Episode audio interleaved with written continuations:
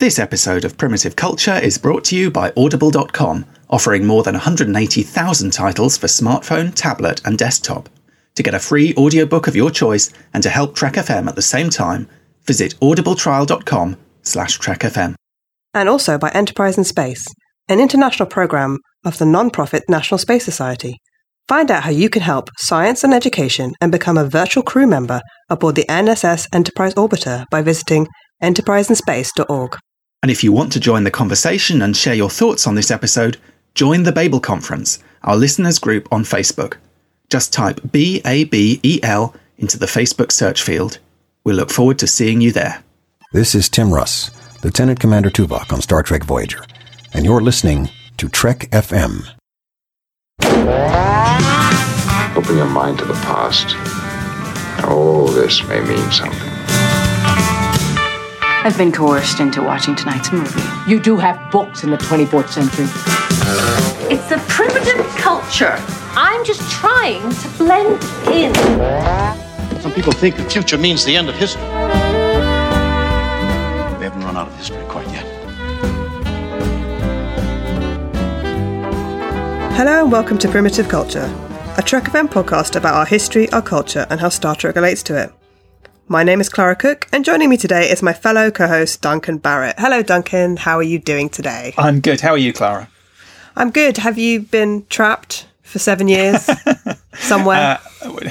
Not recently. I mean, it's it's as we're recording, we're in the kind of final stretch leading up to the Christmas holiday. So I don't know about you. It sort of feels slightly like I've been trapped by work for an eternity, but I suppose it's just a year. Uh, nothing. it's not ten years. Ten yeah, years no, of nothing compared around. to ten years or, or, or seven years uh, in the case of some travellers we might talk about. Um, but but yeah, but yeah, I can kind of empathise with the desire to you know set free and go and do something else. So, in case you hadn't realised what we're talking about today, we are talking about the episode, the Short Treks episode, Calypso. So, it's one of the first few Star Trek short films in the history of the Star Trek franchise. And the reason why we're talking about it is because it's linked very closely to several different cultural stories, I guess you could say. Ob- Obviously, the one that's most similar to is Homer's Odyssey. That was the main inspiration for the story. But also, not, there's not Betty Boop. not not Betty Boop. Thank, thank, thank God, man. Thank God. But Oh, you see, uh, I, as- I as prepared for like an hour long discussion on Betty Boop. I, you know, I, I'm not going to have much to say about the Odyssey. I don't think. Um, that's okay. I've got I've got Odyssey on the brain. So. Okay, fair enough. Well, you're a classicist, Clara, so you know this Yeah. is this is kind of home territory for you, right? I was very excited when I found out that they were going to do a Star Trek like very even if it's a short episode, even if it's only 15 minutes, a Star Trek episode um, that was kind of closely connected to Homeric myth and Homeric epic, which was exciting. Well, also there's other cultural influences such as Funny Face and um, and like you said, Betty Boop. Absolutely, the three pillars of uh, you know modern literary culture. There, it's, an, it's an interesting Western combination. society. Yeah, absolutely. But it, it's funny that you said you know you were looking forward to it, knowing that it was based on the Odyssey. I was going to ask you because I went into it knowing it was called Calypso, not knowing I, I knew it had been written by Michael Chabon, who obviously is this you know very lauded modern writer, Pulitzer Prize winning writer. So I was kind of intrigued to see what he would be writing about. It actually didn't occur to me, and it wasn't until the end of the episode that I suddenly kind of realized that that's what I'd been watching. I don't know why I didn't make the connection all the way through. I think because going into it, I was thinking calypso. I was thinking like calypso music. I was thinking, are we going to get, you know, is this going to be kind of Mambo Picard uh, part two? What what's going to be going on in this story? Um, and so I watched this episode. I thought this is kind of weird. This sort of, you know, this feels vaguely familiar. This story. And then I got to the end. And I was like, oh right, calypso. Yeah, that that kind of makes sense now. But it's interesting. So you went into it kind of knowing that that was what it was going to be based on in a sense that that was the kind of cultural touchstone rather than me going in uh, being slightly bamboozled by it and then realizing at the end Well, it's only because I read some spoilers online, to be honest. ah you see yeah, I, re- I read some some reviews from people in America who have seen it before I did. Um, well, it's because like, it always takes us a few days, right, to get these short treks, and even then we're watching them back to front and upside down, and you know, with the sound all distorted, and and so, or, or you know, officially we're not watching them at all, of course. But you know, if we do Yeah, manage should to see them, careful what we say. yeah, and o- obviously we're reviewing this episode, which clearly we haven't seen, uh, purely based on our, our sort of imagining of what it might be like. But you know, uh, but yeah, we definitely get them in a in an unusual form. I think. Yeah, I mean, I, I agree with you. Originally, I thought that it was going to be something tropical. I don't know Mm-hmm. why. I actually thought of, it might be something. I don't know. I had in my mind like a tropical kind of fruity cocktail, Right, Calypso, yeah, yeah. you know, caly- calypso music. Uh, and actually, when I first watched it, I thought of Circe rather than calypso. Right, But uh, then I was like, oh no, wait, hang on a second.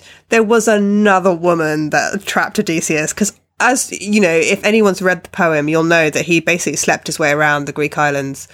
Um, which Croft not do. not entirely Not by choice in this instance. I mean, Homer goes to great lengths to describe how he's an unwilling lover for for uh, Calypso, doesn't doesn't I know, And, it's a hard- it's a you know, hardship, it's a every hardship. night he goes and shares her bed. This this unwilling lover. Um, but at the same time, yeah, you're you- you're right. It happens to him a few times in the story, and I think you're right. Like Calypso and Circe. I don't know about you because you're more familiar with this story than I am, but I get them mixed up quite easily. I think they're they're quite similar and they're described in the same way, right? They're both there's the same description. The the version of the, the Odyssey that I've been reading this week in preparation is the audiobook recorded by Ian McKellen, which I think is based on the Robert Fagles. Is that his name, the translator? Yeah. Uh, and the translation there is the nymph with the lovely braids, or as Ian McKellen says, the nymph with the lovely braids. So it's this kind of lovely expression that you kind of get over and over again, uh, and is applied equally to both of those characters, confusingly. Yeah, well, part of this is one of the reasons why they have sort of similar descriptions, especially for like, uh, well, no, they they have it for male characters too, but especially for female characters. You know, they always refer to Athena as the as the goddess with the cow eyes, which means like big, beautiful brown eyes, or the right. the god, you know, um, like Aphrodite's the goddess of the white arms. Is because I think those were uh, parts in the poem where they were like markers. Mm-hmm. You know, they would help people remember because remember all this is an oral tradition. So Homer's uh, actually, I probably should explain a little bit about what the Odyssey is for our, Hmm. our audience who doesn't under, doesn't remember or know or would learn about the Odyssey. The First, Odyssey can you is just tell me, is there a goddess in the Odyssey who's described as having a funny face, though? a funny face. You see, because that, would- that would be a convenient one. right? No, no, but there is a goddess of wisdom, and I suppose the character, Joe, the character in the funny face, is supposed to be very intelligent and wise. I Oh, mean, that's true, Athena's, yeah, the goddess of wisdom, and she's the she's the uh, patron goddess of Odysseus. So, Hmm. yeah, uh, we can go on to talk about Funny Face. I thought Funny Face was an odd choice. Um, I'm not quite sure why they chose that musical over other musicals, Mm-hmm. or that love story over other love stories. Because I wouldn't say Funny Funny Face is the most romantic of films. That I, I feel a little bit like Zora was shortchanged there. It's not. it's not really the. You know, the Odyssey is to classical literature. Uh, it, it's it's not that to Hollywood musicals necessarily. No, funny face. no. It's more of a No. kind of a slightly curious choice. I think. Yeah. Yeah. Um, but a little bit about the Odyssey. So the Odyssey is a poem, an epic poem from the 8th century BC. It was attributed to the poet and the bard Homer. Obviously, we don't have clear records about um, who actually wrote this poem. So we attribute it to Homer, but it's likely that Homer was several people. Um, partly, because, partly because there were no real written records at this time. It's, it comes from an oral tradition, so it's a poem that would have been read, well, more likely would have been sung by a bard who was playing a lute or like a stringed instrument like a harp. And the whole idea is that at the beginning of the Odyssey, like the Iliad as well, you would invoke the goddess, the god, the, the muse of of poetry, and she would speak through you the stories of heroic myths of ancient Greece and uh, the stories of the gods. And it's all about Odysseus, who is this wily, crafty hero, heroic um, ancient Greek hero, who has finished fighting in the war on Troy. So the Greeks and the and, and the Trojans had a big war over Helen of Troy, which I'm sure you guys will all remember is the face that launched a thousand ships. She was the most beautiful woman in the world. And after sacking Troy and taking slaves and killing loads of people, the Greeks left to take their spoils of war back home. And Odysseus, on his way back to his island, which was called Ithaca, which still exists today, there is still an Ithaca, you can go visit it. Mm-hmm. He had loads of adventures trying to get home. So he had 10 years of being at war, and then he had 10 years in which he struggled to get home back to his wife and son. So it is a little bit like Craft, the character in Calypso. Craft is trying is involved in some mythical war that he can't really even remember why he's fighting. It's been ten years of fighting, and he's trying to get home to his wife and son. And it's that idea that when Odysseus left, and when Craft left their homes, their sons were babies, and so when they return, their sons are going to be adult Mm. adult men. So it, it, it's that kind of horrible epic journey where a man this or a hero has big adventures but has this unbearable longing and homesickness like just desperate to get back to his family but keeps getting stuck in various places And and that sense of longing, actually, funnily enough, is where we sort of meet Odysseus at the beginning of the Odyssey, isn't it? Because the the structure of the story is slightly kind of flipped on its head. So although the time that Odysseus spends with Calypso is actually kind of towards the end of the story, or at least towards the end of the kind of wild adventuring part of the story, because there's another whole chunk about when he gets home and what he finds there. We're actually kind of given almost a sort of preview of it at the start of the story. So it's like when we first meet Odysseus, it's in this situation, and he is very much, yeah, longing to go home. I mean, he is kind of this prisoner. He he spends, although he spends his nights uh, in bed with this lovely nymph, he uh, spends his days weeping on his own, kind of longing to go home and very lonely and very much a prisoner, much more than than Craft is uh, in the Star Trek story. But it's interesting, you know, you were you were talking about these these kind of adjectives, these kind of stock epithets, right? I think is how they're referred Yeah. to, that are applied to different characters, and how that kind of feeds into the oral tradition, and and whether that's to do with you, you know making the the the sort of oral poetry easier to remember, you, you know, because you have these kind of familiar phrases repeated over and over again. But the epithets that are applied to Odysseus, one of the ones that, that I know is often applied to him is this word polumetis. Is that how it's pronounced? Which I think means something sort of along the lines of crafty or cunning or wily. So again, there's that kind of link. You know, in the Star Trek episode, we've got this character who it's all about. You know, what's your name and what does the name mean, and is your name, you know, who gives you your name, what does it represent about yourself? And there's this character who's saying his name is Craft. Well, Craft very close to the idea of being crafty. Uh, and both both the characters, I suppose, there's this sense of, you know, are they telling the truth about each other? Uh, is there a kind of are they being totally honest with each other? And, and again and again in the short treks episode, one of them calls the other one a liar. So it's this kind of running refrain of you, you know one of them says something, the other one says liar, and it gets becomes quite poignant uh, towards the end. The kind of meaning that there is in that because I think the last time it's used, it's Zora saying to Craft, look, it doesn't matter. It doesn't count that you've had this kind of connection with me. I'm not a real person. You're not really sort of emotionally cheating on your wife or whatever. And he, he calls her a liar at that point. And I was amazed when I went and looked up the meaning of the word calypso. Uh, the meaning of the word calypso is actually from a word that means to hide or to deceive. So the name calypso literally is essentially liar. So this name that they've been throwing around calling each other throughout this episode, where as well as everything else that's going on, there's this kind of question of, you know, what is his name? Who gets to give him his name? What does it say about him? You know, in the kind of original source and in the title of the episode is this idea of a, a character who is, is, is named as being a liar. I think where the story differs in the Star Trek Short Trek compared to the actual epic poem is that Zora has the chance to keep Craft with her, mm. but she makes a moral decision, and that's quite important. She's essentially an artificial being, but she's making very moral human decisions. And and almost her strange faith that the crew will return, even though it's been a thousand years and the crew won't return. Mm. Like the crew are long dead. She still stays there. It's like she has this belief. I mean, there's this idea that maybe she would actually at some point decide to leave. I mean, the the writer Chabon has some interesting ideas about that, which we'll go on to talk about. And he, I've got a, I've got a quote from him where he talks about how he would like to develop the story further beyond Ah, this right. short film. But she she does actually make a moral decision to let him go, whereas Calypso in the poem doesn't let Odysseus go. Even though Odysseus is suffering, she has to actually be told by Zeus through Hermes, the god of the messenger god. Uh, Zeus is the king of the gods.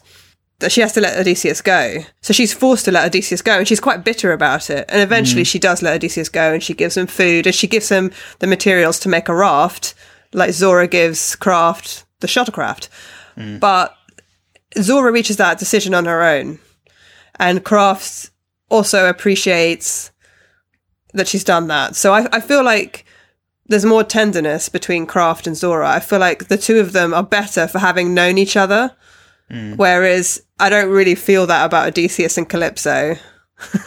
No, he is very. I mean, Odysseus and Calypso, he's very much her prisoner. I mean, Craft and Zora, I think he. It's not that he's her prisoner exactly. I mean, she has rescued him. She is looking after him.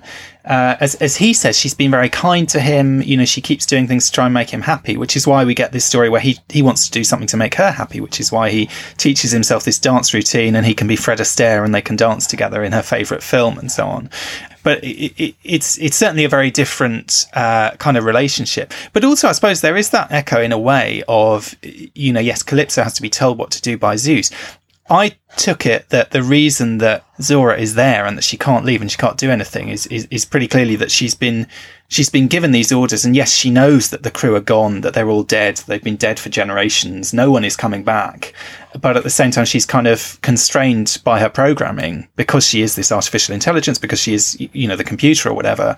She can't not follow her orders. So she's kind of, as much as she's evolved to become more than that and to become much more, for want of a better word, human and much more of a, a person and to, you know, she, she cries a tear when, um, when he walks out on her. As much as she's developed in all those ways, she's still kind of constrained by this original order that she's been given that she can't not follow somehow. Um, so there's an interesting sort of contrast there. Whereas, you know, with, with Calypso, it's that the, the order is to, is to let him go. And as you say, she kind of resents it. But again, who's going to argue with Zeus? You know, it's kind of uh, uh, pretty much on a level with like the captain of the starship gives you an order and you, you kind of have to do what they say.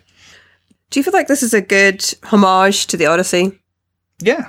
I think it's great. I mean, I, I love this episode. As I say, I, you know, you and I, we, we only get to see these things extremely pixelated, uh, you know, v- very poor image quality, distorted sound quality, often flipped horizontally so that you can't read any of the text on the screen. Everything looks back to front. But even despite all of this, you know, I watched it. I thought it was fantastic uh, short film. I think it really sort of sells the idea of these short treks as potentially little artworks in their own right. I mean, it's this, you know, it's this a, a proper story. It's a short story, but it's a proper story with a kind of shape to it, and a lot of thought has gone into it, and just so dense as well. I mean, the fact, you know, aside from the fact that we've got Funny Face and Betty Boop and the Odyssey and so on, we've also got all these kind of themes about humanity and machine intelligence and all these you know some of these are familiar concepts in science fiction i suppose but there's so much in it you know you might think okay i'm going to write a 15 minute star trek story uh, that that could be quite sort of flimsy but i think you can really see that this is you know a proper sort of heavyweight writer has come in and, and really gone to town on this and there's there's just so much in there for your 15 minutes or whatever i, I think it's fantastic How do you feel about how Funny Face was used in the film? Like Funny Face as a musical. Like, why do you think the writer chose Funny Face over other Hollywood musicals? I think it's quite sweet. I mean, I, I- get what you're saying, and maybe we can come on to talk about the failings of Funny Face as a film and, and why it maybe doesn't quite hit the mark. I think it works perfectly here, though.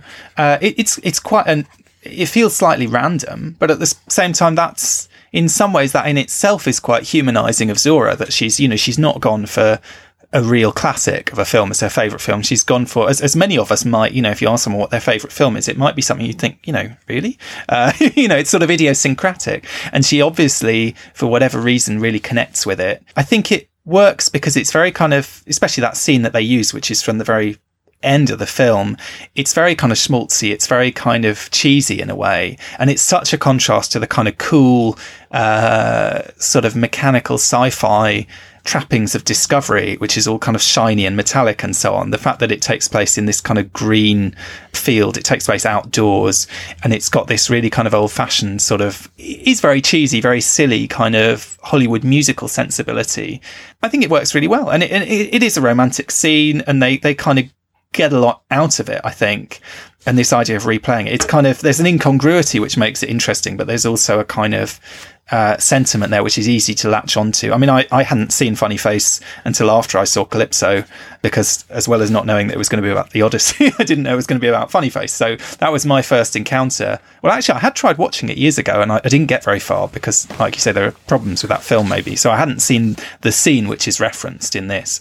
But, you know, going back and watching it, I don't know that it illuminated my understanding of this episode of Short Treks all that much, but I, I, think that what they used, they used quite effectively. I think, you know, visually, musically, it, it adds something to the episode. It kind of, it sort of earns its place. And, and, it, and the episode is not taking it all that seriously. It's not saying Funny Face is a great work of art or whatever. It's saying it's a bit kind of silly. It's kind of questioning, you know, he's, he assumes Fred Astaire is the one with the funny face. Quite rightly, I'd say, if you were going to say which of Audrey Hepburn and Fred Astaire is the one who's got a funny face, uh, it's, it's going to be him. But notionally in the film, this is one of the flaws probably with it, uh, we're supposed to buy into the idea that Audrey Hepburn is the is the kind of unattractive, um, funny faced character. So I think it kind of pokes fun at it, but at the same time, when you've got that final reveal at the very end where she's named the shuttle funny face and she says she's given him his name that's who he is to her i.e he's he's the one that she's fallen in love with sort of almost despite herself i think it kind of I don't know. It, it feels like it ties together. It, it's kind of a bit random. It's a bit silly, but it's quite sweet. It feels quite sweet and heartfelt. And I think it gives us,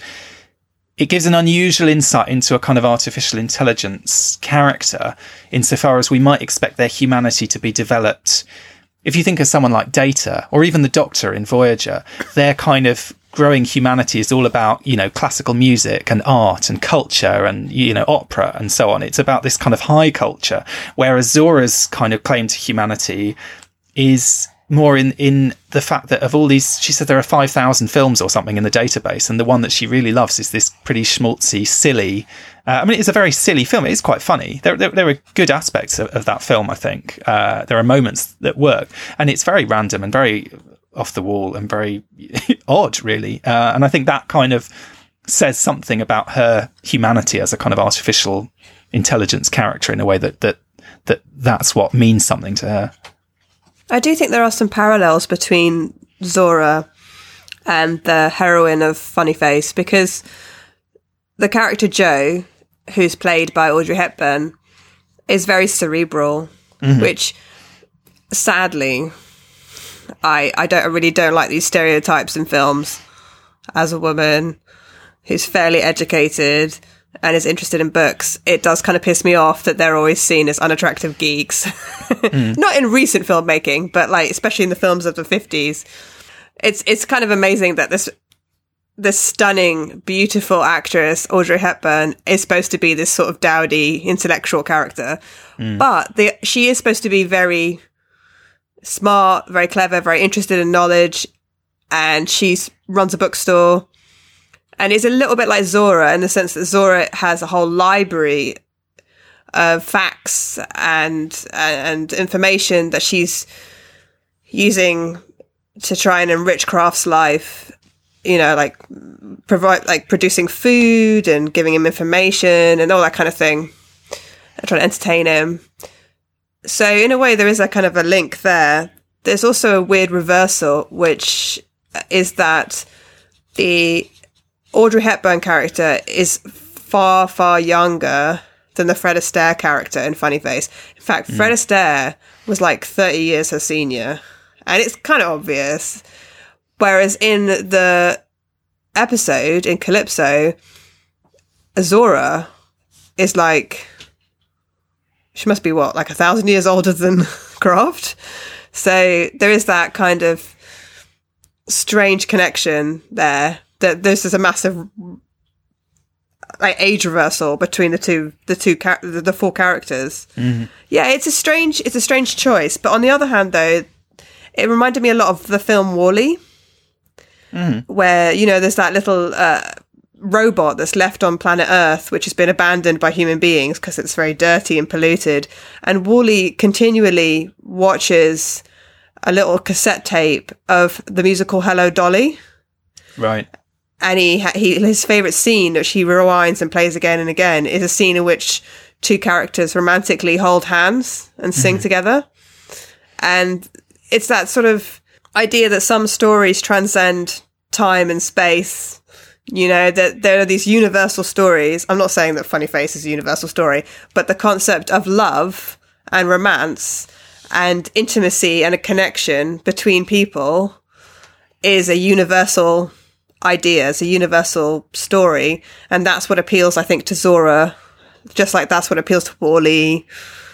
Uh, and in a way, that's how Craft becomes involved with Zora is through acting out that story.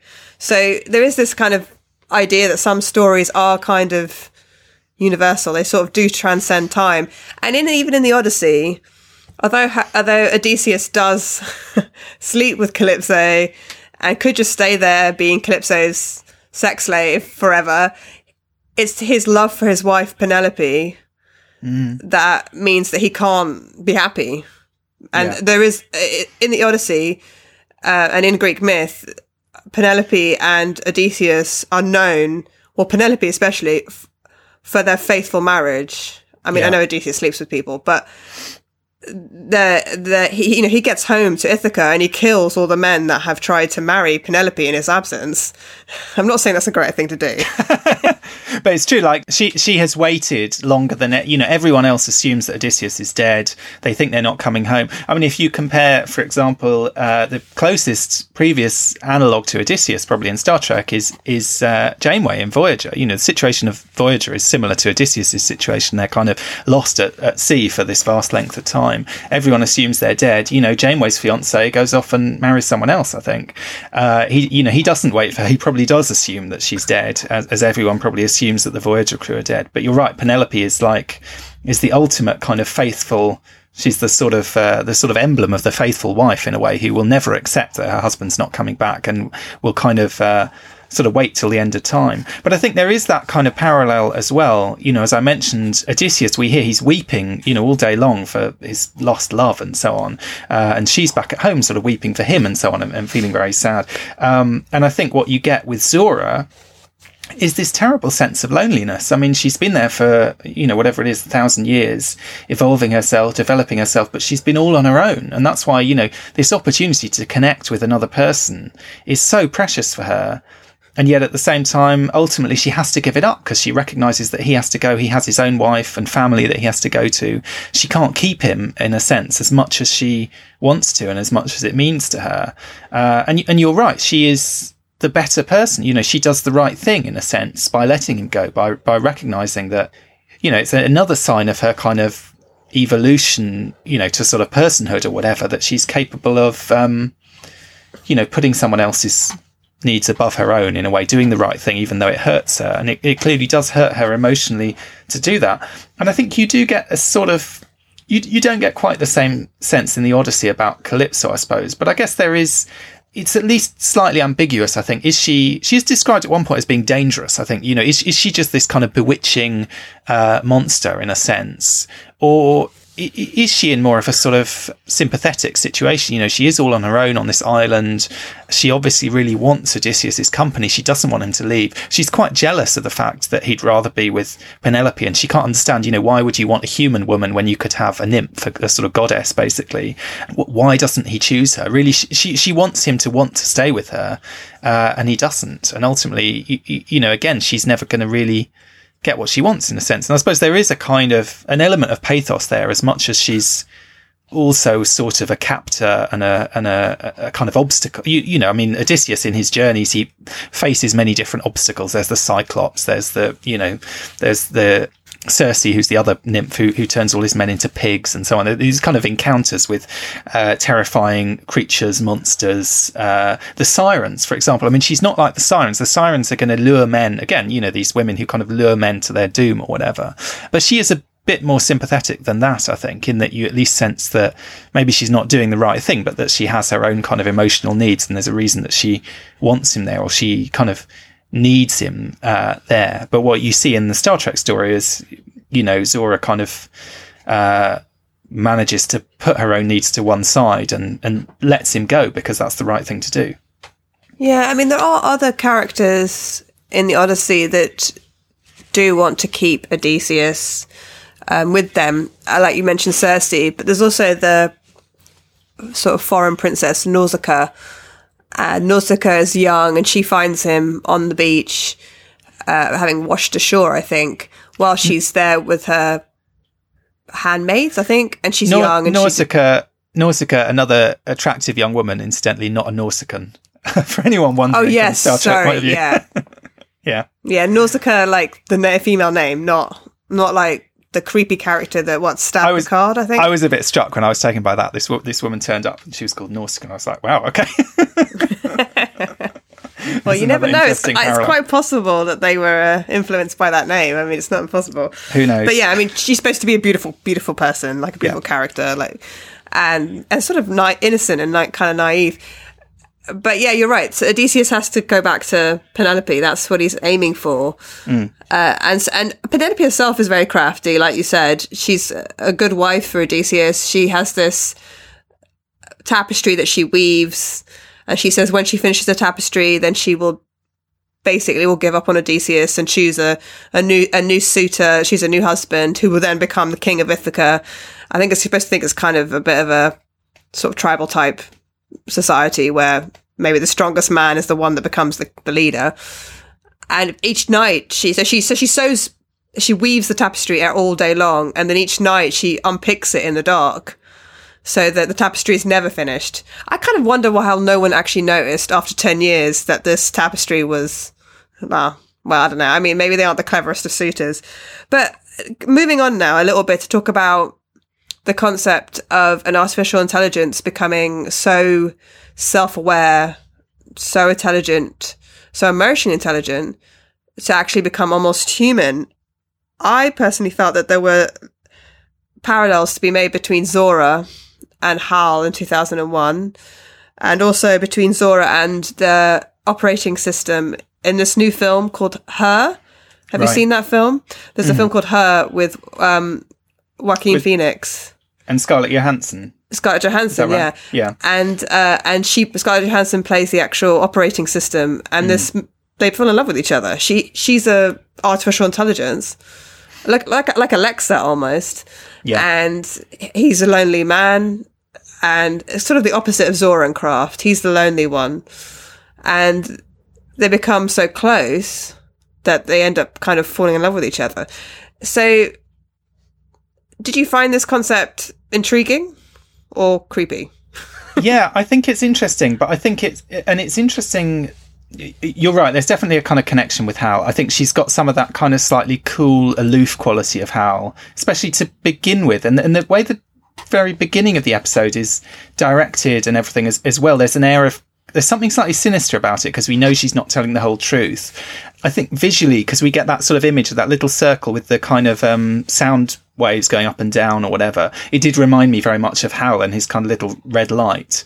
Um, it also made me think, though, I mean, you know, and I'm sure this is tied into her and the story. I haven't seen that film, but, you, you know, from what I've heard about it, of, you know, in the real world, we have, you know, I have an Amazon Echo that has a female voice. You know, we have all these kind of digital assistants now, which, you know, also typically by default, they're kind of female voices that they speak with. You have to kind of choose if you want them to have a male voice instead. And I do wonder, what does it say that in all these stories, uh, 2001 accepted, but you, you know that in something like her, it has to be a human man falling in love with a an artificial woman, and it's always that way round. And I wonder whether that's part of. And if you think of you know other other story, even something like Blade Runner or something, you know, you've, you kind of got this idea of the of the the kind of real man falling in love with this sort of unknowable artificial woman. And there's always this kind of question. I don't know whether it's partly gendered because there's this idea that you know men don't really understand women and they don't really trust them. You know, Craft doesn't really trust Zora to begin with. Hence this running theme of is she a liar? Is she a liar?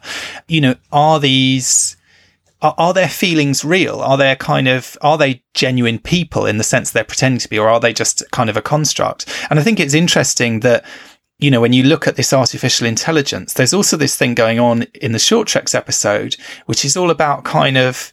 I mean, you mentioned your issues with the film Funny Face and this idea of Audrey Hepburn implausibly playing this kind of, you know, frumpy bookkeeper or whatever it is, the kind of stereotype she's playing into. Um, she's very earnest, she's very serious, she's very intellectual, um, and she's kind of contrasted with quite funny character of the kind of model that she's replacing, who's extremely kind, like a real sort of airhead, I suppose, that's being asked to uh, pretend to be intelligent and so on. They can't get the photos because she kind of can't. She just keeps pouting and kind of doing all these kind of um, gestures of sort of traditional femininity in a sense of that era.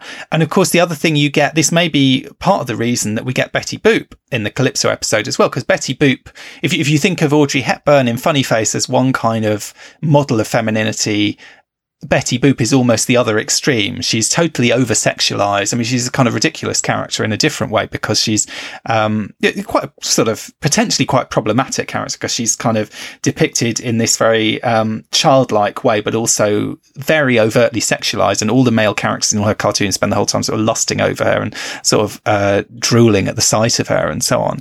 And it's interesting when you talked about the film Her and again, I haven't seen it, so I, I, can't say too much about it. But one thing I do know about it is that they replaced Scarlett Johansson was not the first actress to voice that part. I don't think. I think they, I can't think who it was they got to begin with, but it was someone who I think was a bit more cool, was a bit more aloof. And then they replaced them with Scarlett Johansson, who is more, you, you know, if you think of what you think of her, she's associated with this kind of quite sort of old fashioned, sort of sexy, version of kind of Hollywood femininity.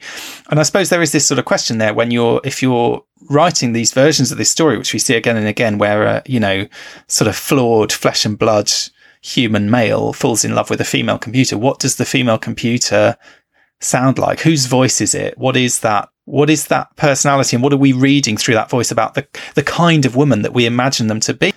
What are we taking these kind of female artificial intelligences? How do, it's like there's there's this sort of question: How do we pin that non-human being in terms of kind of our ideas about human sexuality and human gender uh, and all these kinds of things? And as I say, typically it's always the man falling in love with the computer. I don't think we ever see stories. I can't think of one off the top of my head where a sort of flesh and blood human woman falls in love with a male artificial intelligence because I think sort of intuitively we think, oh, a woman wouldn't do that. They they know better. Unless, of course, it's Captain Janeway who does exactly that, I suppose. So she maybe is the exception that proves the rule. But look how much angst she has over it, over this idea of, you know, I can't really fall in love with a hologram. I just can't do that. It's, it's sort of wrong. She's got a real, um, there's a real barrier there that I think there isn't, uh, for someone like Craft. For Craft, the barrier is, is he being unfaithful to his wife? It's not, is it meaningless or pointless or, or in some sense wrong to fall in love with a computer? I feel very much like the example of Janeway constructing this hologram and sort of falling in love with this hologram is portrayed as almost, or maybe it's me reading into it, but it's portrayed as almost a little bit sad. Mm-hmm. You know, um, and I'm not saying that Joaquin Phoenix's character in her isn't portrayed as a little bit sad. I think he is portrayed as a little bit sad, to be honest. He has, I think he's supposed to have had this relationship with a real human, which didn't work out. And that's why he's now resulting to having relationship with a, an artificial creature, art- artificial intelligence. Like a sex doll, almost. It's that kind of. Do you know what I mean? That's the that's the kind of I suppose the sort of stereotype that's behind some of those stories, isn't it? Is like the artificial, the artificial, the fake girlfriend in a sense. You know, the closest real world analog is those kind of blow up dolls or whatever, which, you know, some men do engage in quite elaborate pseudo relationships with. And again, I don't, I've never seen an example of a woman doing that with a male sex doll. Well, there is a film about a man having a relationship with a female sex doll to the point exactly, where he yeah. actually has it like as part of his life. It's not just for sexual purposes. It's actually like a whole proper relationship. He takes her grocery shopping and stuff, and it's called Lars and the Real Girl, and right. it stars um, Ryan Gosling, and it's actually quite a sad, but also kind of humorous film. I think it, even then it's portrayed as something that's kind of sweet, and I think her the film is portrayed as something that is interesting and intriguing. There's a sweetness to it.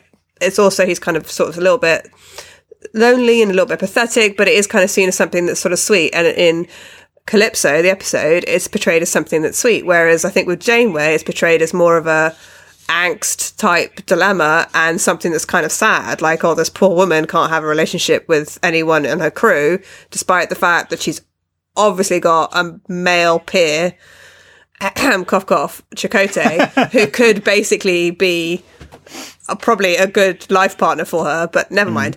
And she does kind of create like the sort of holographic version of kind of Chakotay, to be honest. So I think the thing that I have a real problem with this is that it's the idea that the artificial woman is designed for the man. So it, the, the artificial intelligence is molding themselves to fit that particular man. And in a way, it is kind of almost like a nymph or a witch or um, some sort of magical temptress molding themselves, uh, disguising themselves so that they appear to be everything that that man wants or that man thinks he wants. It's not really about falling in love with a real woman who is kind of a person in her own right. And of course, what we get with Janeway is she starts. Uh, it, it's it's actually the opposite. It's not that the the hologram is like molding himself to be what she might desire. She starts reprogramming him. Hence the famous, you know, delete the wife, uh, because she, she, you know, she, she's actually actively going in there and saying, okay, well, if this is going to be my boyfriend, you know, I want him a bit taller. I want him interested. I think she she wants him to be interested in more in, into literature and so. Like she she kind of reprograms you know, as as many people I suppose do when they meet a new partner and they think, well, you know, I quite like this person, but there are a few things I'd improve. They try and kind of change them. They try and kind of nudge them uh, in a certain direction. But it's interesting. It's very much, yeah, it's it's not like the witch kind of creating this illusory persona to seduce someone. It's the opposite. It's the it's the person. It is more the person with the sex doll, I suppose, choosing. You know, okay, I, I want this kind of hair, st- you know, hair color, and I want uh, this kind of outfit. I'm going to kind of, you know, do them up to look more like this sort of person or not. But I suppose it's interesting in the case of Calypso, what we get is this, you know, when he, he, he goes to all this effort to learn this dance and replicate this outfit and so on so that he can dance with Zora. And she says, but I'm not, you know, I'm not real. I don't have a, I don't have a face, which of course is sort of relevant because this idea of the funny, you, know, there's this thing, who's the funny face? Is Fred Astaire the funny face? Is Audrey Hepburn the funny face? And so on. And the, the face is kind of the key to their humanity in a sense. This idea of what you see on Audrey Hepburn's face, which is not really that she's got a funny face, it's that she's a bit quirky and she's a bit, you know, she's got a lot of character, I suppose, and that comes across in her face. Uh, whereas Zora is kind of literally faceless, but then when she's asked to, she does produce this body uh, and this face and this kind of sort of illusion of a kind of real human identity. And we don't really know where she got that image from. Has she kind of created it? Is it from, you know, was that a person whose identity she's sort of used or stolen? We, we, we sort of imagine, you know, from her archive or whatever, we sort of imagine she's kind of created it on the spot. But there's also this kind of interesting element there as well that, you know, this being Discovery and obviously in Discovery, in the sort of Discovery world, uh, Starfleet is big into holograms in a way that, uh, we weren't that familiar with in, in previous Trek you know, so it's not just that they're, that they're not in the holodeck and they're not kind of doing things, you know, they're not watching films on a screen like we've seen previously. Everything is projected in three dimensions. So it's this kind of three dimensional thing. And there's also this element that they're going to dance together. They're going to embrace. They're going to, you know, hold each other. And there's that kind of physicality to it. But at the same time, because of the projector and the way that it's projected, there's also a slight kind of unreality to it, if you know what I mean. It's not like the holodeck in Next Gen or Voyager or whatever, where it is basically a plausible recreation of of reality in a sense. Like you could feel you're in a real place. If you woke up there, you wouldn't know that you hadn't been down to a planet or whatever. It's very much, it's kind of artificial and, and it's not real. And it reminded me actually, funnily enough, of in the Odyssey, there's the section of the Odyssey where Odysseus goes down to the underworld and he meets his mother, um, and he longs to throw his arms around his mother and to embrace her and to have this kind of human connection, and he can't do it, and she has to explain to him, uh, and it's this quite kind of sad moment in a way where she sort of explains to him that the spirits of the dead can't be sort of touched in that way that there is you know there's no life there to kind of feel as a human being that they're kind of they're hollow in that they are basically almost like holograms. They're these kind of they're these shades they call them. Again the idea of a shade is a sort of association with with light in the same way as a holo- hologram is almost the opposite is you know this sort of creature of light. And obviously with craft we do see he's able to hold her you know the hologram has kind of substance you know like in the holodeck in um, next gen or whatever they're able to dance together. But at the same time when he decides he can't go through with it, he has these kind of flashbacks of his wife. He has this moment of guilt. He walks right through her, and suddenly she's, you know, just just light, uh, just a pattern of light, just projected light again. She has no real physical substance again. He can walk right through her, and that's the point where she sheds a tear because I suppose in that moment it's kind of emphasized he's the real flesh and blood human being. She is just the illusion. She's not a, you know, not a real person in quote marks. Um, and I suppose that's part of the sort of pathos of that story is not just that he's already married and that you know he can't stay with her because he's got a, a wife and a son to go home to, uh, but also that on some level, as as she says, you know, it doesn't count. I'm not real. I'm not. I'm not the same. She's she's not going to be able to replace uh, his kind of flesh and blood wife. There is a interestingly there is a scene in one of the most recent Blade Runner films. Mm-hmm. I can't remember what it's called, Blade Runner twenty forty six or something. And uh, I'm sure that many people in the Babel conference will let me know. I think it's 2049. I might, I might be wrong. I haven't seen 20, Blade Runner is my absolute favourite film, and I couldn't bring myself to go and see that film, even though I hear it, it's very good, and I, I, will get around to it at some point. But I think you might be see. three years out, but you know, I could be wrong. You see, I actually hated Blade Runner. And, oh wow! Um, okay. Yeah, I really dislike it. It took me about four or five times to get through it, and uh, I didn't well, really think much of the new one either. For us then, okay. right. But you know, that's the thing. That's why we do the podcast because yeah. you know everyone has different different views. It's good mm-hmm. to, good to find out about them. But yeah, in the most recent film, there is uh, the main character is in love with a hologram who's mm-hmm. basically. Mm. His girlfriend, right. but she's a hologram, oh, okay. and he can't he can't touch her, and he can't have sex with her, and it, they they already have the emotional connection. Like they're already in love with each other, uh, but they can't have the physical connection. And in a way, it's sort of showing how important a physical connection is with someone that you love. Like we are human beings, and we are supposed to be physically close to each other. You can't just have this emotional relationship without there being like some sort of physical connection. Mm. And in the actual film, sorry, spoiler, he hires uh, or maybe she does actually. I can't remember now, but one of them hires a prostitute, and the pre- the hologram projects herself onto the prostitute, and that's right. how they have a physical relationship. And it's it is weird. It's uncomfortable because the prostitute's purely being used as like a physical vessel mm. for this artificial intelligence.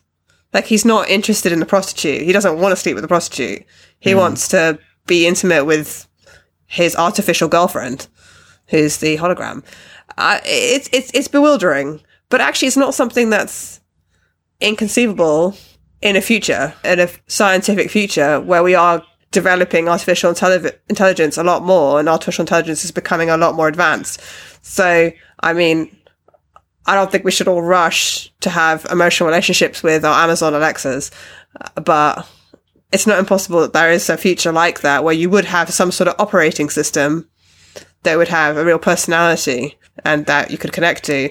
And there is that real question, I suppose, isn't it? Uh, there is that anxiety around it, uh, which is, I mean, as much as, you know, I'm not a big fan of the Fairhaven episodes, but they do kind of get to the nub of this quite complicated question in one way, which is that the, the hesitation, you know, we have this idea of the Turing test. Can a computer fool you into thinking that it's a real person. And there's, you know, and Star Trek obviously brings up this issue again and again. We've got the measure of a man. We've got the episodes about the Doctor and Voyager and so on. You know, it, is Data a real person? Is the Doctor a, a, human? You know, not a human being. Is, is is the Doctor a person? I think I mentioned before on a previous episode. Someone once asked Jeri Taylor and Brannon Braga uh, the same question: Is the Doctor a person?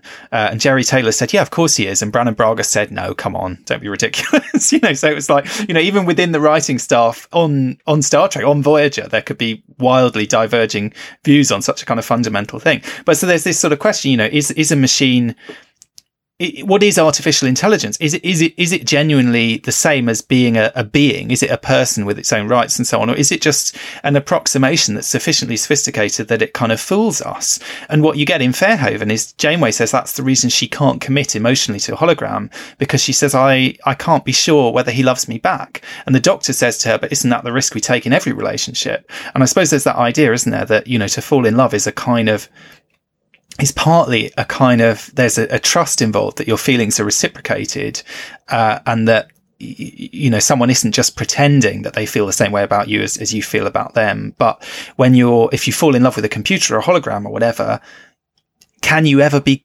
sure that those feelings are real? You know, if it says it feels something, do, do you, do you believe it? But ultimately, that is the kind of conundrum of our interactions with other people and our, you know, basic kind of trust in others in a sense almost requires us to make that same leap. Mm, but somehow there's yeah. this kind of philosophical question. Well, do, do I believe that it's you, you know is it a matter of belief is it a matter of kind of intuition you know what is it that makes you believe it when a human says it but when a computer says it you kind of think can that be true or am i just being fooled in a sense is it just an illusion is it a bit like a bewitching process you, you know something that like the sirens or whatever something that's not really what it seems to be yeah i would say that's a very good question and that's a good idea to explore. But I would say that it doesn't seem to be an issue for most of the men in the stories that you've talked about, in the examples that you've talked about. I'm not sure that I hear that many male characters saying, Does she really love me? in almost any level of fiction. Maybe maybe in something like Wuthering Heights, maybe Heathcliff asks maybe or questions whether or not Cathy loves him I think he's pretty sure that she does, though, or he's going to force her to admit it somehow. But there aren't very many male characters, especially in romance stories, to ask, Does a woman love me? That's kind of a very female trope, I think. You know, I mean, especially in these cases where it's an artificial intelligence that's been created to serve a human being or have an emotional connection with a human being, or in the case where a male character creates a female love interest. I'm thinking about Pygmalion and Galatea. You know, that's a woman to suit him, his perfect woman. I think these male characters are just accepting it's a given that this woman is going, or this female character, this female personality is going to love them. It seems interesting that that's the kind of thing that Janeway would ask. That seems like a very female thing to do. Like, how do I know if this this hologram will ever really love me? I mean, she could almost be saying that about a real man, real human man, or hu- real human male. And in fact, we see it with a with a not human but a humanoid character in um, the episode Counterpoint, of course, which is all about that kind of will she trust, will she give her heart in a sense to this man who she's obviously attracted to? Does he really love her, or you know, at least you know, is, is, are his feelings for her sincere, whatever they are, or is he just playing her? And are they both playing each other? And there's that kind of element of exactly that kind of trust um, and ultimately in that episode, she is, you, you know, she's not faking it. She is kind of falling in love with this guy, but at the same time, she is shrewd enough to protect not only herself, but also her crew and everyone to, to not allow that, not allow herself to be sort of deceived by him in a sense, to, to keep her guard up. And I, I love that episode. I, I mean, we've talked about it before in a sort of different context, but I think it's very interesting the way that she's able to kind of emotionally commit to a certain extent, but without really making herself vulnerable while kind of protecting herself and her crew and so on. Uh, and the way she handles that is quite impressive in a way. But you're right, there is that kind of anxiety around the female character. Is it genuine? Whereas Odysseus, I don't think Odysseus is ever going to question. I mean, wherever Odysseus goes, women seem to fall in love with him. That seems to just, and not just women, goddesses, any you know, any any female entity that he encounters. He's so he crafty. Is the, he, he, well, he's the, he's the Captain Kirk of of you know so of the ancient world, isn't he? You know, women just throw themselves at his feet. Um, so, you know, I, I, why would he ever question it? It's it sort of seems it, it it would almost it, it seems sort of totally unnecessary uh, in a way. And I, and I think with Zora and Craft, it's more. I don't think we we do ever question it because it seems I don't know. She, as, as much as she hasn't been quite honest with him to begin with, and as much as there is maybe this sense of, you know, is she keeping him there and she's trying to make him happy and kind of, you know, he's, he said to her, look, you've got this shuttle. Why don't you give him the shuttle and so on? So there, there is, she obviously does, there is sort of the option of her letting him go and she's kind of choosing not to at the same time, I think we, you know, in terms of her connection to him, there's no question that that it's genuine. You know, we see her shed that tear. We, we, we you know, it's it's kind of her. The the story of of Calypso, the episode, is really her emotional journey more than his in some ways. I mean, it's it's it's not the case that he's the protagonist and she's this kind of antagonist or whatever. It's much more you know, it's sort of about the two of them, but I feel in some ways it's it's more about her than it is about him almost. And of course, you know, arguably since it's a Discovery short trek, you know, she is Discovery. She she Discovery is the main character in that episode, not Craft, arguably. So moving on now to talk a little bit about the future. Do we feel that there's a future for Craft or Zora? Like, is there more stories that could be told about them? The actual writer of this episode, um, Chabon, is Chabon? Chabon? Shay- Chabon, I think. Chabon. Sorry, Chabon. He's quoted as saying, I would love it. He said, I tell you, I would love to do tell the whole Odyssey. I would like to just take craft and just retell the story of Odysseus' wanderings and the war he fought in and everything that befell Odysseus and try to find how he would do that in a very Trek kind of context. Mm. He also says, what if someday Zora goes on to decide to abandon her orders, to go out, to go forth into the, into the universe on her own as a ship? He says, I could imagine someday if she sort of spreads her gospel of ships being people, then you could have an entire race of sentient starships who have their own culture and their own rights. And he said, Wow. this is, he said, I don't know, this is just me This spitballing. like proper Iain M. Banks territory there, I think. so you know, what do you think? Do you think there's a, a future? Well- or I, I don't know. I mean, it's interesting. He says he'd like to tell the story of the Odyssey because, of course, the story of the Odyssey, the, the, the story of the Odyssey, the kind of interlude with Calypso is almost towards the end. I mean, it's after Odysseus has lost his entire crew. It's after everything kind of, mo- most of the things that are going to happen to him have happened to him. Most of the adventures have already happened.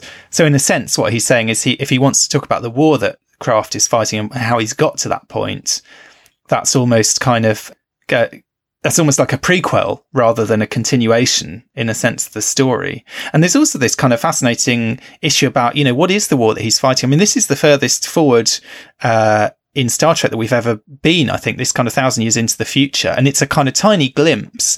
And obviously there are these kind of huge continuity questions about, you, you know, is this the future of the Star Trek universe and what does it mean? And there's also this kind of hint, which I think Michael Chabon has confirmed that this was his intention, that, you know, Craft is fighting a war against the Federation, the, the V'draysh, which is this kind of corruption of the, the of the Federation. That's what they've become known as, who are the ones who've hoarded all this kind of Earth culture, who are the ones who, you know, whose escape pod he's stolen. You know, we're, we're seeing things from the perspective of a guy who's actually fighting them. They're his enemies. And, you know, what is this situation? Why are there humans fighting the Federation in the future? Uh, you, you know, and people that we can be sympathetic to and so on.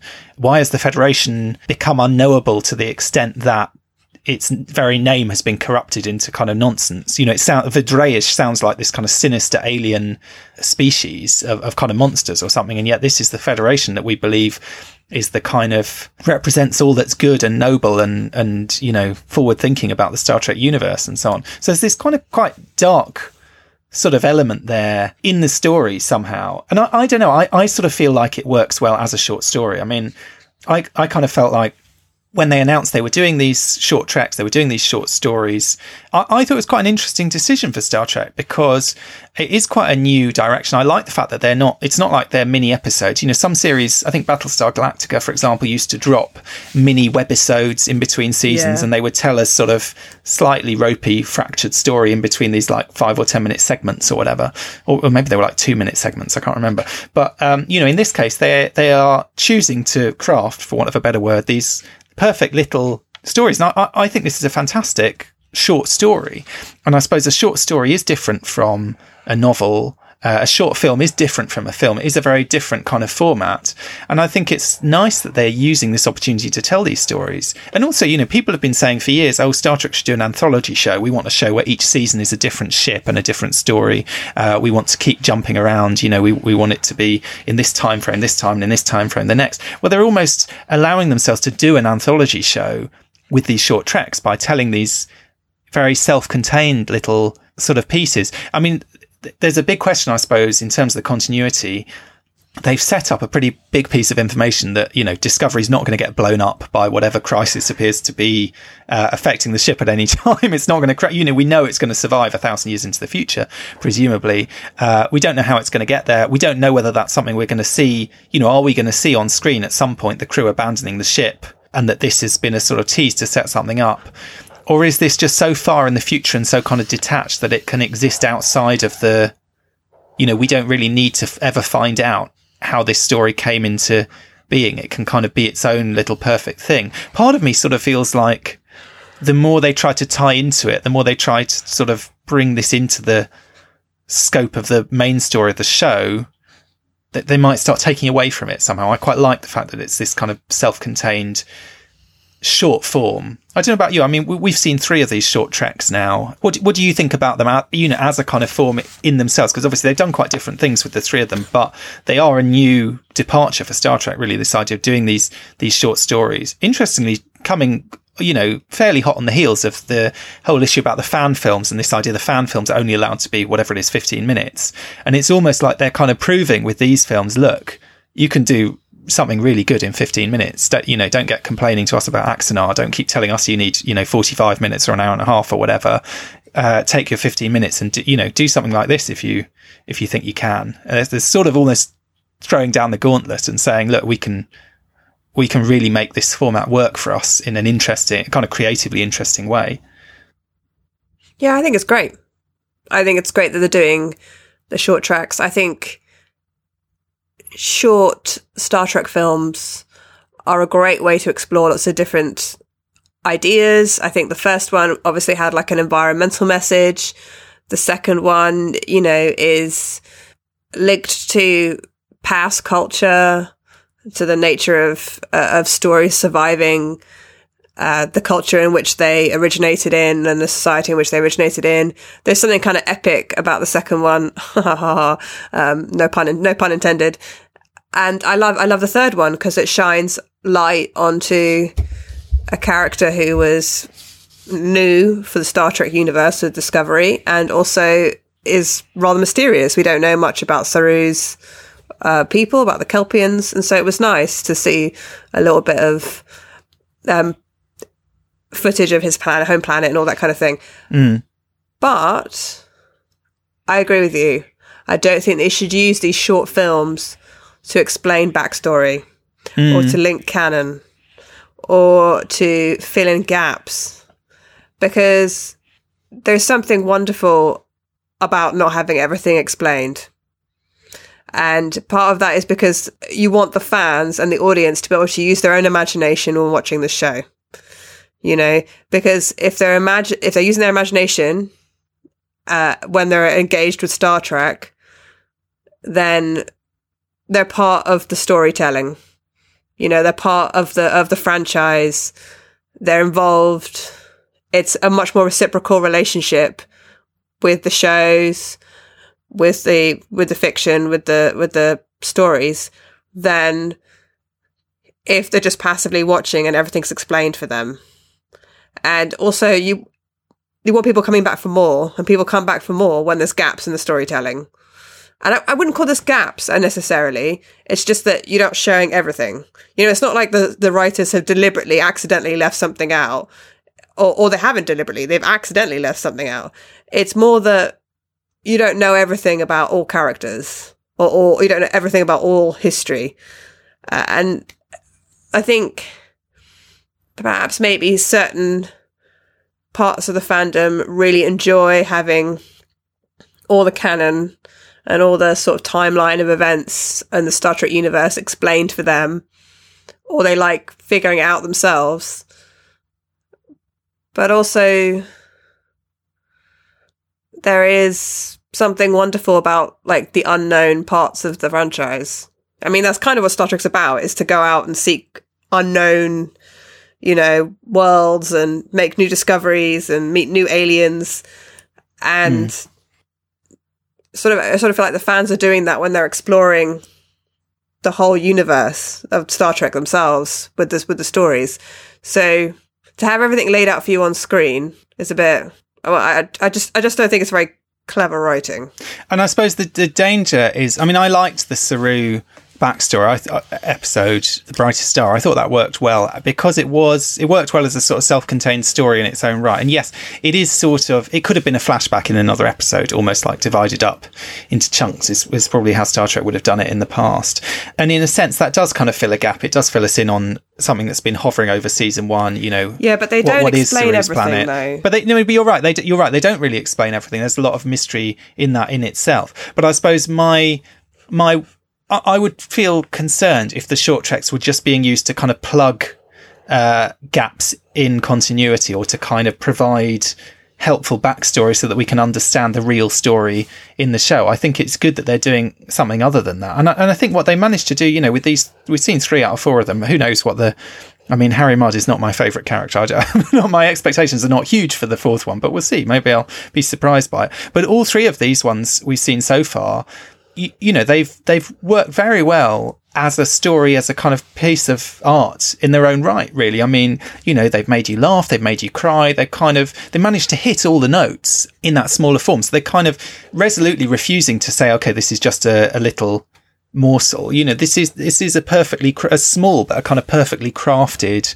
thing in its own right. And certainly I think with Calypso more so than, than any of them, there's this sense that, you know, this is a very intricate, detailed, sort of dense, rich piece of work that is being presented. It's not just something kind of tossed off to fill a gap, A, in the CBS All Access subscription schedule, and B, in the kind of production schedule and being done on the cheap. I mean, in a sense, they are a bit like sort of bottle episodes or whatever. You know, you have these stories that feature one or two actors, that feature uh, existing standing sets. I know that's not true with the Saru one necessarily, but, you know, certainly the first two, the short treks, they're like, you can see they're, they're, consciously cheap to produce as well as being short. But at the same time, as with a lot of Star Trek's bottle shows, I guess those kind of practical constraints may lead to quite creative, you know, brilliant uh, work. And I think I think so far they've all been uh, fantastic. I've I've really enjoyed them. I mean, I hope we start seeing more of them. Um, and also, particularly this one, I, I do think that there's something. You, you know, maybe you can tell that this kind of heavyweight Pulitzer Prize winning writer has kind of brought his talents to bear on it because there's a lot in there. There's a lot of kind of uh, work gone into that script. And it kind of, you know, in 15 minutes, it, it feels like an episode that has a lot to say for itself. Yeah, and it's been a while since they've used such a renowned writer, hasn't there? Because I mean, I'm not sa- I'm not saying obviously the writers of all the Star Trek series aren't accomplished, and of course they all are. And it's great also to have um, less well known writers also working on on the show, especially to give the chance to um, have more diverse voices being heard. But when was the last time they used a Pulitzer Prize winner? Well, exactly. To write. It I mean, like you- the original series or something, yeah, right? So exactly. Yeah. I mean, I suppose we had it with the original series. We had these kind of sci-fi heavyweights, uh, you know, people like Harlan Ellison, for example, uh, you know, being brought in and asked to contribute. But I guess, I think you're right. You know, from next gen onwards, it was very much, yeah, you might have a sort of experienced showrunner who, you know, had, had done a fair bit of TV before, but actually a, a lot of the writers, they were bringing in these kind of really young, uh, fresh new writers with not much experience. You know, people like, I don't know, Brannon Braga or, you, you, you know, these kind of young guys. And then they kind of worked their way up and they ended up in these sort of positions of responsibility. But Star Trek was really their kind of, um, apprenticeship almost. And I think there was that sense of like, yeah, we'll pull in the writer that, you know, they're these young guys, they're good, they're full of ideas, they work hard. They're, they're, that was the kind of model, uh, partly, I suppose, for bashing out this quantity of material that was necessary for those shows in the 90s. You know, you needed a lot of people, you needed people who could work fast, uh, who had that kind of energy and so on. There wasn't generally that sense like you had with the original series of, you know, can we, can we entice this kind of, uh, this great genius to come and, and work on Star Trek this week and kind of contribute something. Um, and I think it's really interesting that with Michael Chabon, you know, they've managed to do that. And of course, we know he's working on the Picard series. And for me, that's a real, uh, as much as, you know, a lot of people say Kirsten Beyer working on the Picard series is a really good sign. The fact that the person who wrote this episode, Calypso, is working on the Picard series is definitely a good sign, I think, because, you know, this is the- opposite of the kind of, occasionally with Star Trek, we've had slightly lazy episodes, slightly lazy writing. There's some of the faults that we maybe find with the writers of Star Trek in the past have been uh, along those lines. This is absolutely someone who you don't, get the impression he's going to phone his episodes in. Do you know what I mean? You get the impression he's going to be really thinking about them and there's going to be something kind of meaty there. And, you know, ultimately, that's what we want. You know, we, we, we, we don't just want disposable weekly entertainment. We do want stories that we can talk about, you know, 10, 20, 50 years later, stories that we can, you know, do a podcast about. I mean, we haven't covered a lot about discovery typically on primitive culture, but this was an episode where it just sort of screamed out uh, for us to tackle it because there's so much going on there. You know, not just the Odyssey, but also, as you said, Funny Face, and also and, and you know Betty Boop. I mean, we haven't got a huge amount to say about Betty Boop. Uh, maybe you know our, our, listeners will chime in with their theories on how exactly Betty Boop relates to this story. But I mean, there is this one interesting question. I think when I looked up Betty Boop and the particularly the specific Betty Boop cartoon that is played in the episode Calypso, it's it's the Betty Boop Snow White, which you can watch online. It's about seven or eight minutes. It's very short. It is a very creative I mean, I find those cartoons weird. I used to, I feel like they were on TV when I was a kid. I, I, I was sort of vaguely familiar with her as a, as a cartoon character growing up, though I hadn't really thought about her for many years. Um, but they are, they're quite surreal. They're quite artistically inventive. There's a lot of kind of transformation. I mean, you were talking about Circe, who, you know, transforms Odysseus's men into pigs. Uh, all the human characters are constantly transforming into animals, into other things. They're, they're very, you know, compared even say to Disney or something like that, they're very kind of visually madcap, kind of surreal, kind of weird, uh, cartoons. And, and, the Snow White one, the thing that interested me about this was that I read, I think in the 90s, it was one of these films that was selected for preservation by the Library of Congress. And you get this with various kind of art forms that, you know, certain works of art are considered to be culturally significant and they're going to be preserved. And I, I, don't know in practice what that means. The film stock is kind of kept in some vault somewhere or, you, you know, it's, it's protected from degradation or whatever. I don't really know what that means in the kind of digital era when everything's been scanned and kind of duplicated a million million times anyway. But it kind of made me think about this question. You know, Zora says she's got 5,000 films in her kind of archive.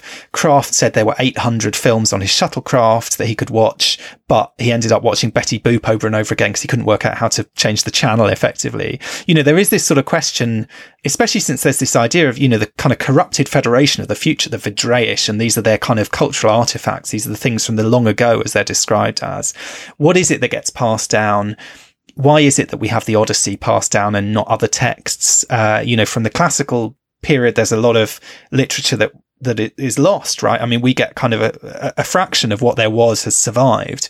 Um, and I suppose we've got this sense, you know, going into the future, a thousand years, I mean, more for, you know, whatever it is, 1,300 or something years into the future, how much of our culture has survived and made it through. And I guess Star Trek typically you know, if you think about like movie night on Enterprise or the kind of stuff we see on Voyager with all this kind of schlocky entertainment and so on, it sort of feels like all of all of Earth culture is kind of there and available for anyone who's interested to go digging around and, and pull out some old um, you know, films or whatever and kind of get themselves immersed in it. In this story, because it's so far in the future, there's, it sort of feels more, there's this sense of these slightly random relics that are almost, you know, they're so much from another time. They're kind of hard to understand. I mean, Craft sort of struggles to understand Funny Face in some ways. Zora has to kind of explain it to him. There is that kind of sense of the disconnection between people living in that time period and this kind of ancient culture and how how much of it has survived and how do they kind of interpret it? And I think that is kind of interesting, this idea of, you know, what are we consciously trying to preserve of our own culture? Why have we decided that the 1933 Betty Boop Snow White cartoon is, is something that we kind of want to go forward in time, you know, to be protected in that sense. Whereas, you know, a hundred other films made that year we're not that bothered about. Uh, you know, who is it who's sort of making those decisions? And, and is that how culture survives through these kind of conscious acts of protecting and preserving it? Well, yeah, I mean, there's this idea that stories or cultural artifacts survive like the decline or the destruction of the society or culture that they originated in, mm-hmm. whether that's through some sort of intentional means or whether it's just accidental. And sometimes these things have some survived uh, because it's been so long. Like, it, you know, ancient Greece didn't really fall apart in some awful, I know, massive destru- destructive. Well, there was lots of wars, but it, it didn't. You know what I mean? Like it wasn't. It wasn't like there was some horrific natural disaster or something, and that's why we only have the Odyssey and the Iliad out of all the epic poems that I'm sure mm. were were written. Um, it's more that it's so long ago. Like that, what what actually survived ancient Greece, you know, is minimal because of this, it was just such a long time ago. But mm. also there, I mean, there were there were other things that did happen. Like there was a massive fire in Alexandria, um, many, many, many years later, at the sort of rise of Christianity. Fire, the basically the fire destroyed the library, and the library contained lots and lots of ancient Greek plays, like from Sophocles and Euripides and Aeschylus, and a lot of the sort of literary classical heritage. So there have there, there are events that happen that destroy stuff, but it's but there's also So it we better hope that the Library of Congress have got some kind of backup system in case you know the same thing happens again. Otherwise, you know, Craft might not be watching Betty Boop uh, a thousand odd years although, in the although he may be watching something else. I mean, but part of it is that it's the passage of time. You know, some of the stuff becomes very confusing for us because we're only seeing a small snapshot of that culture. Like Betty Boop is a small snapshot of like that time period of Hmm. the visual culture that people were watching during that time period. I mean, Funny Face is one of what like hundreds of musicals that were probably produced in the 50s. Yeah. So part of it is that we're only watching a small part of that culture. It's like a, it's like you're looking through a tiny, tiny little window on a giant, and you're only seeing part of a giant picture, you know, because you're only getting a glimpse of it. Mm. But also, there is something universal in stories that are preserved. So mm. there is something universal in the the epic poems of the Iliad and the Odyssey. There are mm-hmm. universal themes. And I would argue that I can't believe I'm saying this because I actually think Funny Face is a pretty bad musical, but there is something universal about that scene, at least in Funny mm-hmm. Funny Face. So I do wonder if sometimes stories do survive, sometimes by accident, sometimes because they're deliberately preserved by people and they're deliberately curated, but sometimes because they just appeal to generation after generation of human beings who mm-hmm. Say, yeah, I felt that. I felt that emotion that that is described in that story. Or, uh, yeah, I love the heroic themes of this poem. Or I love that part of that movie because that's how I feel. Or, do you know what I mean? Like, it, I, I wonder if there's sometimes there's universal themes that we can all identify with or that we can all tap into. And Yeah. I wonder if those stories get preserved more than anything else because they appeal to just one generation after another. And Odysseus is a very human character, I'd say. I mean, as much as he is this kind of cunning, he, he is kind of, he is very much like a Starfleet captain in a way. He's, he's very smart. He thinks on his feet. He's kind of always one step ahead of the game. Uh, you, you, you know, he's kind of good at kind of plotting his way out of a seemingly, an apparent no-win scenario, basically. I mean, like with the Cyclops, for example, he, he and his men are captured by the Cyclops. He has to devise a, a plan, quite an elaborate plan, uh, which again turns on this kind of idea of concealing his name. He says that his name is nobody. Uh, so he has to sort of come up with a, a, a scheme to kind of brave his way out of it. But at the same time, he's not, I mean, even compared to, say, I suppose a lot of the characters in the Iliad, you've got a lot of these characters like Achilles or Ajax or so on, who are these kind of almost slightly kind of superhuman humans. Odysseus is the more relatable human, I think. Do you know what I mean? Like he feels more like a kind of, I mean, aside from the fact that all these women are throwing themselves at his feet and so on, and he's, he's brilliantly smart and cunning and all this stuff, but he, he has quite sort of normal reactions to things. He misses his wife. He feels the losses in quite a kind of normal way. He's got great ingenuity, but at the same time, he's got a kind of vulnerability as well. He, he sort of feels like, he feels like a more modern character somehow. Do you, do you know what I mean? Does He, that make is. sense? He somehow? is. He is. Like I would. I. I mean, anyone who's listening to this podcast and is interested in um, Greek heroes and the idea of ancient Greek heroes uh, should go and listen to one of the first primitive culture podcasts that we did together, where we talked about uh, the nature of of the heroic epic and Star Trek. Odysseus is actually a more modern man. So there's there's a definite difference between the heroes of the Iliad, which is the poem that was composed before the Odyssey, earlier, and we don't really know when these were composed. So it could have been composed as many as tens, tens, decades of, of years before um, the Odyssey.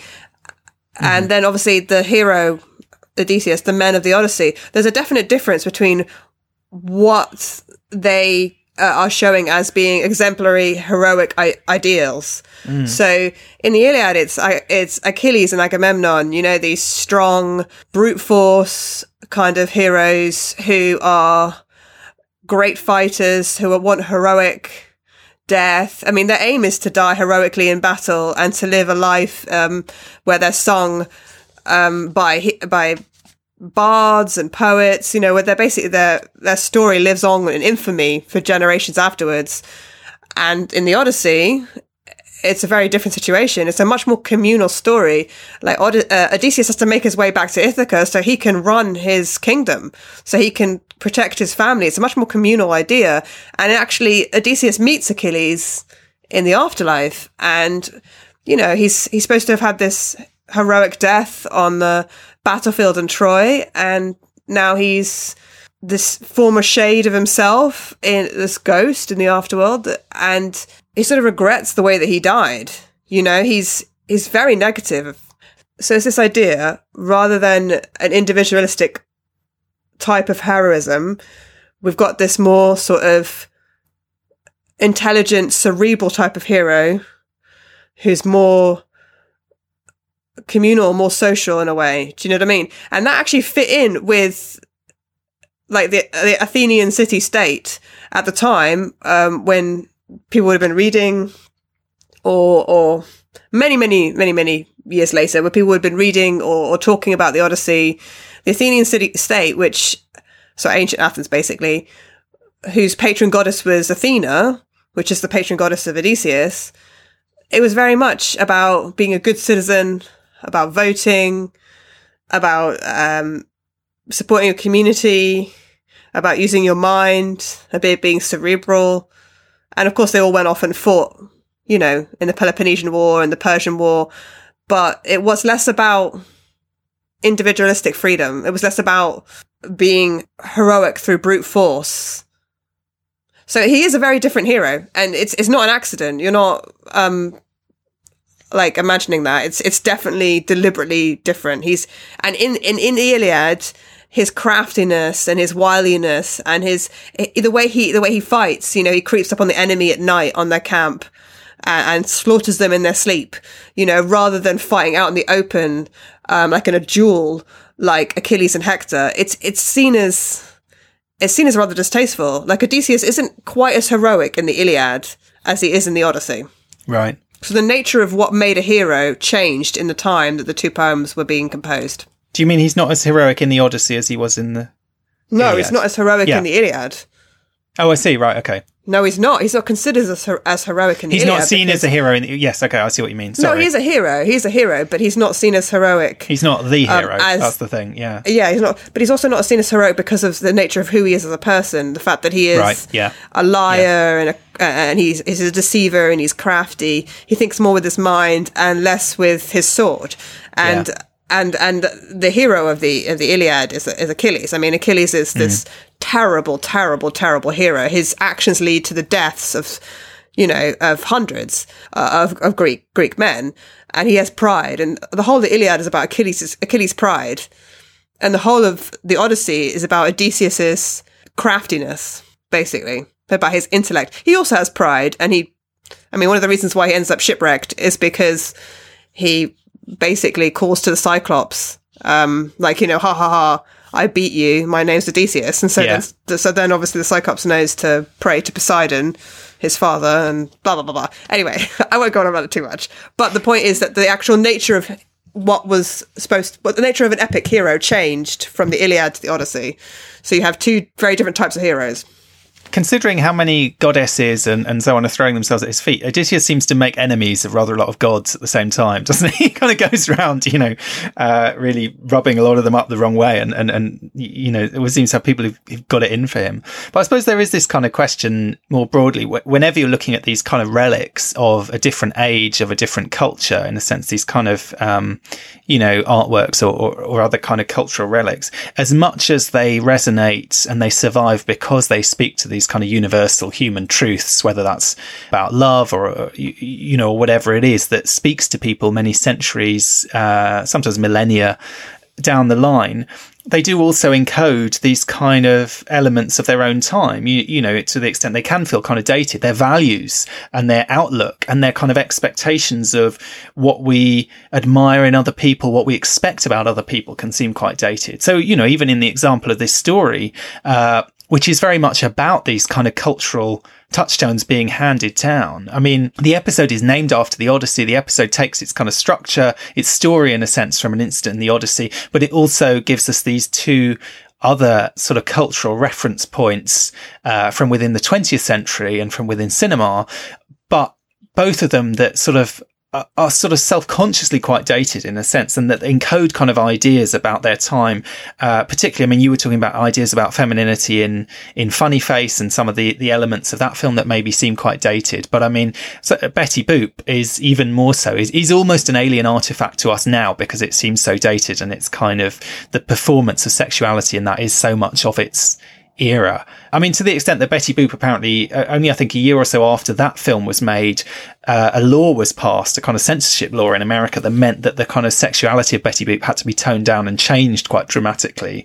Uh, so it even became, the kind of cultural norm, partly through censorship, changed, uh, and is one reason that that character seems very sort of surprising and so on. But but it's very much as you said, a kind of product of its time. As of course is all art, you know, as uh, is Star Trek. I mean, when we talk about the original series and the kind of production uh, setting in the 1960s and the mini skirts and the kind of certain ideas that were around. And, you know, maybe there are occasionally moments where we think, oh, you know, that's a bit sexist or that's a bit whatever. But, you know, that was, that was kind of of its time. That was typically the time. And then you come to 90s Star Trek. And, you know, when we were growing up watching it, it felt very current and real and kind of contemporary and, and sort of accurate. Looking back on it, you can see some of these things you know, you, you have the benefit of hindsight, you have the benefit of a bit of detachment and you can, you can say, wow, that was a really, you know, that was really of its time as well. I mean, you know, early next gen the music, things like that, they, they, they feel very dated to us going back to it now. That's not to say we can't enjoy it, but at the same time, we are more aware of that.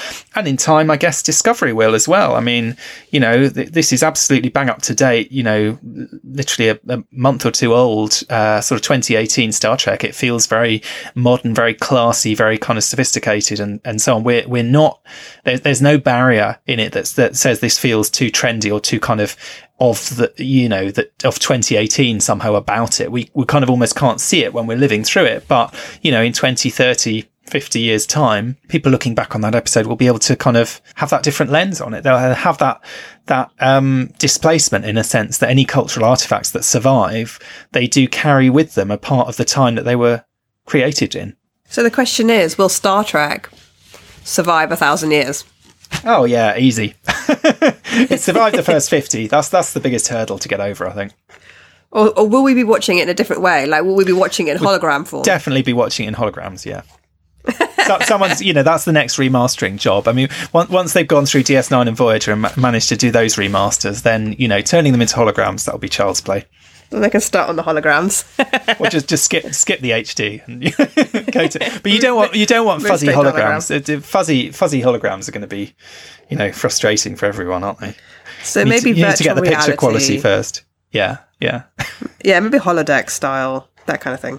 Well, we've got that to look forward to. Lucky us. Absolutely, yeah. So it's been really interesting taking a look at Calypso, the Odyssey, Funny Face, Betty Boop, short films in the world of Star Trek. But this is not the only subject that has been discussed on the network this week, so here's a look at what you might have missed elsewhere on Trek FM. Previously on Trek.fm, Literary Treks. I just want to sing. After every time I hear the title of this book, I want to sing A Time for War, A Time for Peace. funny funny story. When when this was being pitched at the sales con in the sales meeting uh, at Simon and Schuster somebody on the sales force was was worried that we that they'd have to get permission to use the titles. Because because it's a song by the Byrds and and and John Ordover the editor had to gently point out that it was actually from the Bible and therefore kind of public. melodic treks you know i suppose as being an actor you know i just was really kind of feeling into Clive's character okay. and and trying to express the emotion of what I felt like he was going through on the Sarangi. Mm-hmm. So then it became much more of a personal individual character. It was how I experienced doing it. The 602 Club. But I look at this film as being almost three, maybe four different films because when we're in Krypton, Krypton, it's very sci-fi. Oh, you mean Uh, excuse me, Krypton. Krypton. You- yeah, you mean we, we were on Krypton. Krypton. I'm sorry, Marla. Krypton. so when we're on Krypton, Krypton, uh, it's very much a science fiction movie. Next thing, all of a sudden, we have Kal-El come to Earth, and now it feels very Norman Rockwell. I mean, it's almost like I mean, totally different from what we just saw on Krypton or Krypton. To the journey! Brace for impact. Brace for impact. yes. Okay, if uh, I, I, I'm going to make a commitment to myself right now, if I am ever perishing in a plane crash, I am going to say brace for impact right before I die to everyone on the plane. I will brace somehow hear it across the miles. It'll be very dramatic, you know, with some dramatic theme music playing, hopefully, just like we have in Voyager here this episode. And that's what else is happening on Trek.fm. Check out all these shows and join the conversation about your favourite corner of the Star Trek universe and beyond. You'll find us wherever you get your podcasts. If you're an Apple user, be sure to hit the subscribe button in Apple Podcasts on iPhone, iPad, or Apple TV, or the desktop iTunes app to get the latest episodes as soon as they are published. And please leave us a star rating and a written review. If you're not an Apple user, we've got you covered as well. You can find our shows on Google Play Music, Stitcher, TuneIn, Spreaker, SoundCloud, Windows Phone, in most third party apps, and you can stream and download the MP3 file from our website or grab the RSS link. We'd love to hear your thoughts on today's show, and there are many ways for you to do that. The best place is to join the larger conversation on the Babel Conference, our listeners group on Facebook. Just type in Babel, B A B E L, into the search field on Facebook, and it should come right up. If you'd like to send us an email, you can use the form on our website at trek.fm slash contact. Choose to send to a show and select Primitive Culture. That'll come right to us. You can also find the network on Twitter at TrekFM and on Facebook at facebook.com slash TrekFM. Primitive Culture is brought to you by Duncan Barrett and Clara Cook. You can find Duncan Barrett on Twitter at Barrett's Books. You can find Clara on Twitter at Clara Jean MC. If you'd like to help us keep all our shows coming to you each week, you can become a patron of the network on Patreon. Visit patreon.com slash trekfm. That's P-A-T-R-E-O-N dot com slash trekfm to get all the details. Perks include early access to episodes, exclusive content, producer credits, and more, available through our special patrons website, Patron Zone. It requires a great deal of money to produce, host, and distribute these shows each month. We really appreciate any support you can give us, and hope you'll join the team. Again, you'll find all the details at patreon.com slash trekfm. We'd like to take this opportunity to thank our associate producers here at Primitive Culture, Tony Black and Amy Nelson. Tony was one of the founders of this show, and we still keep him in the loop about what we're doing. You can find him on Twitter at, at AJBlackWriter and online hosting about a dozen other podcasts on everything from The X Files to classic cinema. Amy is the host of two shows on the Trek FM network, Earl Grey and The Edge, and you can find her online on Twitter at, at Miss Amy Nelson. You're blended, all right.